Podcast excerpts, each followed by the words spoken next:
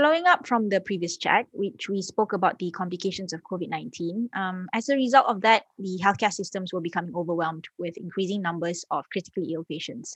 So, doctors were pressed to understand the disease process fast and uh, they needed to discover possible treatment options other than symptomatic and supportive care. Um, and, you know, immediate solutions were urgently needed. Hi, welcome back. I'm Amira. And I'm Lavanya, and today we will be discussing the repurposing of established drugs for the treatment of COVID 19. As of October 2020, remdesivir is the only approved treatment by the Food and Drug Administration, or also known as FDA, for COVID 19 pneumonia. And there were no other therapy which was which were approved. Uh, however current clinical approaches uh, mainly involve the combination of the use of antivirals and also immunomodulatory drugs which are basically medications that alter the immune response. Let's start with hydroxychloroquine which was probably the most hyped drug at the beginning of the pandemic as the so called cure, but to have its emergency use authorization revoked by the FDA just three months after it was issued following evidence of its lack of efficacy in the treatment of COVID 19.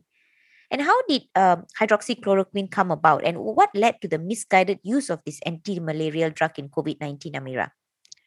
So exactly like you said, hydroxychloroquine is widely used as an antimalarial drug, but it's also used to treat autoimmune conditions such as SLE and rheumatoid arthritis through its immunomodulatory effects. It's also believed to have additional antiviral activity by inhibiting viral replication. And a study by Wang et al. reported effective in vitro inhibition of SARS-CoV-2 with hydroxychloroquine. Then, um, around March 2020, an open label, non randomized study on the use of hydroxychloroquine in COVID 19 patients was published that purportedly demonstrated a rapid and effective speeding up of the healing process and sharp decrease in the duration of contagiousness. But this study only included 36 hospitalized patients with COVID 19, regardless of clinical status. Despite this lack of rigorous evidence for efficacy, though, there was a substantial increase of hydroxychloroquine use in COVID 19 patients around the world. Do you have any thoughts on this, Lavanya? Yeah, well, this was at the outset of the pandemic, and this preliminary data, which suggested possible benefits, together with the desperation felt by clinicians caring for COVID 19 patients who were increasingly getting sick, along with the anxiety and the sense of urgency felt by the patients and the public probably contributed to the increased use of hydroxychloroquine. And it also didn't mm. help that a certain outgoing president publicly announced that he was taking the drug to ward off COVID 19 because he got a lot of positive calls about it and authorized his uh, government to stockpile almost 29 million uh, hydroxychloroquine pills for COVID 19 patients based on just a, on gut instincts. So, I mean, we are talking about a drug here and uh, not a new nasi lemak place that we try mm-hmm. try out based on raving reviews from our friends. Although yeah. to be fair, if people tell me I have to eat one kind of nasi lemak to get out of the quarantine, I'll probably do it. Anyway, at that juncture, hydroxychloroquine was widely used everywhere. Despite the lack of high quality evidence, and and since then um, however many well conducted trials on the use of hydroxychloroquine in covid-19 have demonstrated its lack of efficacy when compared with um, standard of care Right. Um, and did you know that the UK recovery trial found no significant difference in the primary endpoint of 28 day mortality with hydroxychloroquine when compared to standard care alone? So the hydrox- oh, that's interesting. Yeah, so the hydroxychloroquine mm. group also had a longer duration of hospitalization and a lower probability of discharge alive within 28 days. And um, similarly, the WHO Solidarity trial had also paused the hydroxychloroquine arm in June of last year and removed its use entirely as of July 4th, following evidence that it did not result in reduction of mortality of hospitalized COVID-19 patients when, you know, compared with standard of care. Can I just also touch a little on the role of hydroxychloroquine in the prevention of COVID 19? Yeah, sure. So, so far, the evidence has shown that uh, hydroxychloroquine does not prevent COVID 19.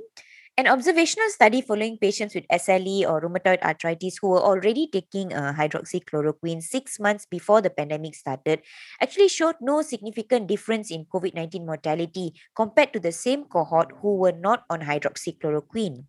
The results from this study are consistent with two randomized clinical trials of hydroxychloroquine, uh, which which was used for pre-exposure prophylaxis in healthcare workers at risk of SARS-CoV-2 infection. And in these studies, healthcare workers were randomly assigned to take hydroxychloroquine for, for 8 to 12 weeks.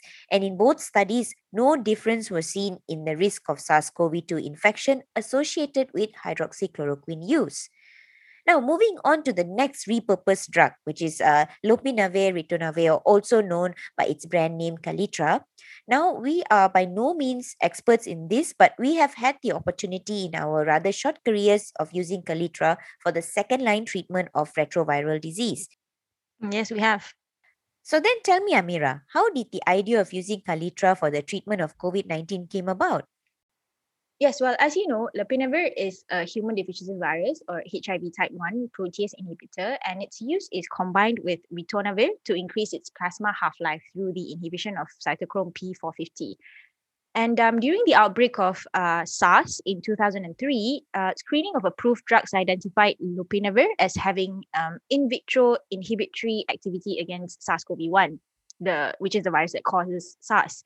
So similarly, lopinavir was shown to have activity both in vitro and in non-human primates against um, MERS-CoV or the Middle East Respiratory Syndrome coronavirus.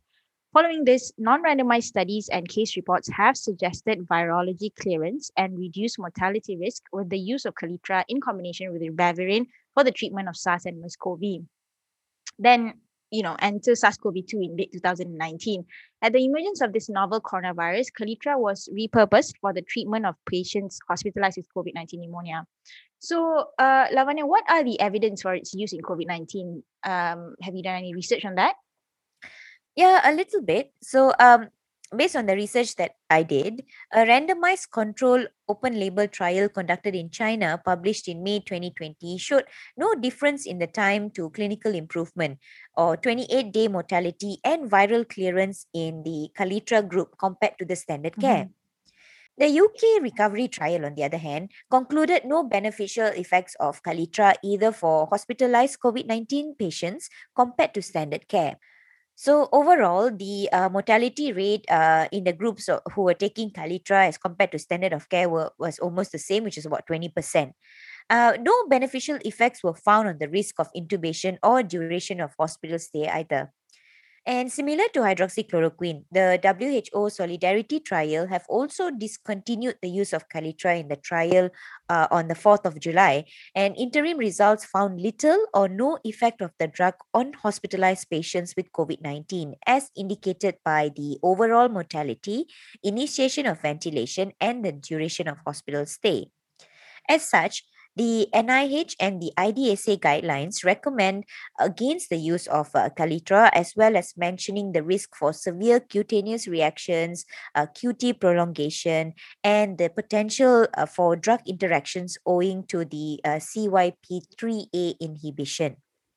Okay, so we've got hydroxychloroquine and Kaletra um, sort of already having been discontinued from um, the ongoing trials um, in both the UK recovery and also WHO solidarity trial, right? So next we have interferon. Now, interferon is a naturally occurring polypeptide. We are familiar with the two subtypes, mm-hmm. right? Alpha and beta. Uh, there are type 1 interferons that elicit um, antiviral, anti-proliferative, and immunomodulatory activities. So interferon alpha has been used as the treatment for viral infections such as hepatitis B and C uh, and various cancers such as leukemia and AIDS-related Kaposi sarcoma. And interferon beta is used in the treatment of multiple sclerosis. So in terms of its antiviral properties, interferon beta has shown effects against coronaviruses, including SARS-CoV and MERS-CoV in um, in vitro studies and animal models. It has also been shown to decrease mortality in MERS-CoV patients when given in combination with Kaletra, in a recently published randomized clinical trial. So, how does it fare now in the treatment of COVID 19? Well, in the treatment of COVID 19, clinical studies have found that a proportion of patients with severe COVID 19 had impaired uh, type 1 interferon activity and potentially linked to autoantibodies against the type 1 interferon. However, Interim results also show that it, that was done in the solidarity trial showed no efficacy of uh, subcutaneous interferon alone or with Kaletra. Interestingly, though, the Lancet Respiratory Medicine uh, published positive findings in the use of nebulized interferon beta for hospitalized COVID 19 patients. And this was from a randomized, double blinded, placebo controlled phase 2 pilot trial. Uh, the results suggest that patients who received nebulized interferon beta had greater odds of improvement and recovered more rapidly than those who received placebo. So, what do you think about these findings, Amira? Well, from my reading, there are a few key points here that could contribute to the differing results. So, the first one is the different population.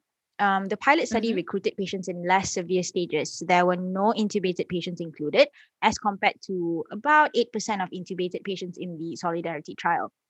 Um, secondly, the number of patients in the pilot study was much smaller and it was not powered adequately to um, sort of analyze mortality outcomes.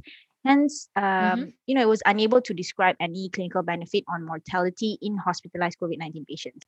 Now, thirdly, of course, the different route of administration being studied in the two trials, you know, the uh, first one being subcutaneous and the uh, mm-hmm. other one being nebulized.